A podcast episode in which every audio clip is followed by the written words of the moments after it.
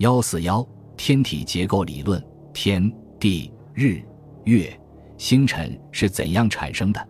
它们之间的关系如何？又是怎样运动的？这些是天文学发展中必然会遇到的问题，也是古代思想家和科学家们经常思索研究的问题。世界上所有历史悠久的民族对这些问题都做过自己的回答。早在先秦时期，中国古代的先哲们就对此做过比较深入的探讨。秦汉时期的科学家们在前辈业已取得的成就的基础上，提出了独到的见解，并且初步奠定了中国古代传统的天体结构理论。东汉时期著名的科学家张衡，不仅在天文历算、仪器制作上卓有成就，而且在天文学理论上也颇有建树。张衡字平子。南阳郡西鄂城人，曾任太史令等职。在他的科学名著《灵宪》中，对宇宙的生成和演化有详细的描绘。他说，宇宙的生成和演化可以分为三个阶段：第一阶段为太祖之前，其中只是一片空虚，其外什么也没有，故不可为相，但道的根却含在里面；第二阶段为太素始萌，道根的存在使能自无生有，出现了混沌不分的状态。第三阶段为元气剖判，此时刚柔始分，清浊易位，天成于外，地定于内。应该说，张衡的这一观点与先秦时期道家的本体论以及汉代道家的观点有某种直接的渊源关系。如战国时期的宋隐学派就已经有其是宇宙万物本源的思想。到了西汉，由淮南王刘安和他的门客编著。成书于汉武帝时代的《淮南子》一书，也认为天地日月星辰都是从元气派生出来的，它们都有一个发生发展的历史，是元气在它发展的不同阶段上的产物。这一关于宇宙演化的思想是符合辩证法的。不过，其元气是从虚无中产生的说法，无疑是唯心主义的。在《灵宪》一书中，张衡还提出了宇宙无限的看法。他说：“宇之表无极，宙之端无穷。”明确表述了宇宙在空间和时间上都是无穷无尽的思想，这在当时是难能可贵的。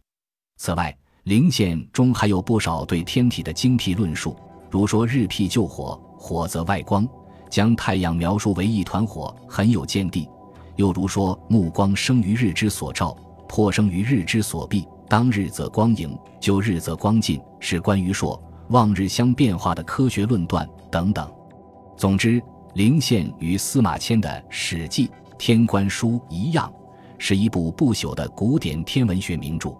在中国古代，人们对于宇宙结构、日月星辰间的关系也做了广泛的探讨，并提出了各种不同的见解。到了汉代，逐步形成了炎天之家三足鼎立的局面，即所谓炎天三家：一曰盖天，二曰宣业。三曰浑天，这也是中国古典天文学关于宇宙结构的基本看法。早在西周时期，就已经有人提出了盖天说，认为天圆如张盖，地平如棋局，说的是天圆地方。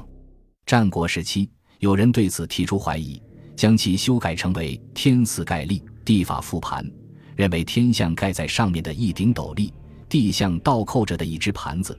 就是说，地面不是平的，而是拱形的。到了西汉，仍旧有人坚持这一说法。成书于西汉后期的《周髀算经》就是盖天说的代表作。《周髀算经》的盖天说，习用了战国时期的天行如立说，认为天和地是两个相互维持相同间距的弧面，天中央是极，与极相对应的地面位置谓之极下，天离地八万里。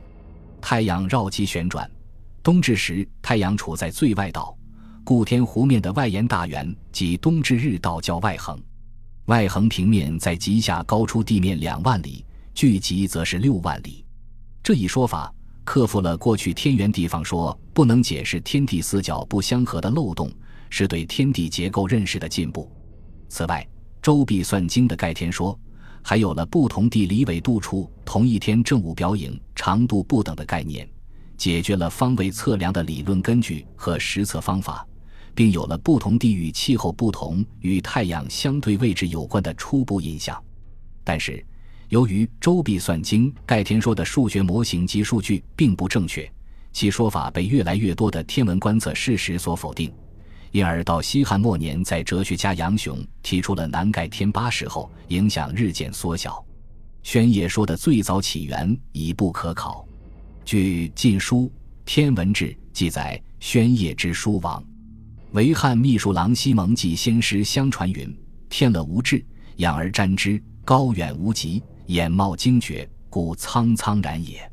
辟之旁望远道之黄山而皆青，俯察千仞之深谷而杳黑，夫青非真色，而黑非有体也。日月众星。”自然浮生虚空之中，其行其止，皆须气焉。西蒙生活于东汉前期，比张衡略早。宣也说认为，并不存在一个有形质的天壳，人看到的天无边无垠，日月星辰就在这无边无际的虚空中漂浮，互不相关，绝无联系，或进或退，或迟或急，听其自然，无所根系。这一学说比较接近现在所认识的宇宙，这比起古希腊的天文学家亚里士多德和托勒密曾提出过的天与地像一个同心水晶球的观点要先进得多。但是，由于这一学说仅停留于思辨性的论述上，对于天体的活动缺少具体的说明，因而，在当时影响并不大。相比之下，浑天说是炎天三家中最具有影响的一家。浑天说产生的年代可以追溯到战国时期，它是人们在使用仪器测量天体位置的基础上产生的一种天体结构理论。人们在使用赤道式简单仪器观测时，就能发现各个天体都有围绕北极的东升西落的时运动，运动速度均匀。由于对圆早有认识，不久这种运动轨迹就同源联系起来，而产生了天池道、黄道等概念。从而为浑天说的产生创造了条件。到了汉代，由于浑仪的制作，这一学说日渐成熟。汉代许多著名的天文学家，如落下闳、耿寿昌、鲜于望人、张衡、蔡邕等人，都为浑天说的发展和完善做出了贡献。浑天说的代表作是张衡的《浑天仪图注》，他指出：浑天如鸡子，天体圆如弹丸。地如鸡中黄，孤居于内，天大而地小。这就是说，天是一个浑圆的壳，而地则是居于天壳中间的一个圆球。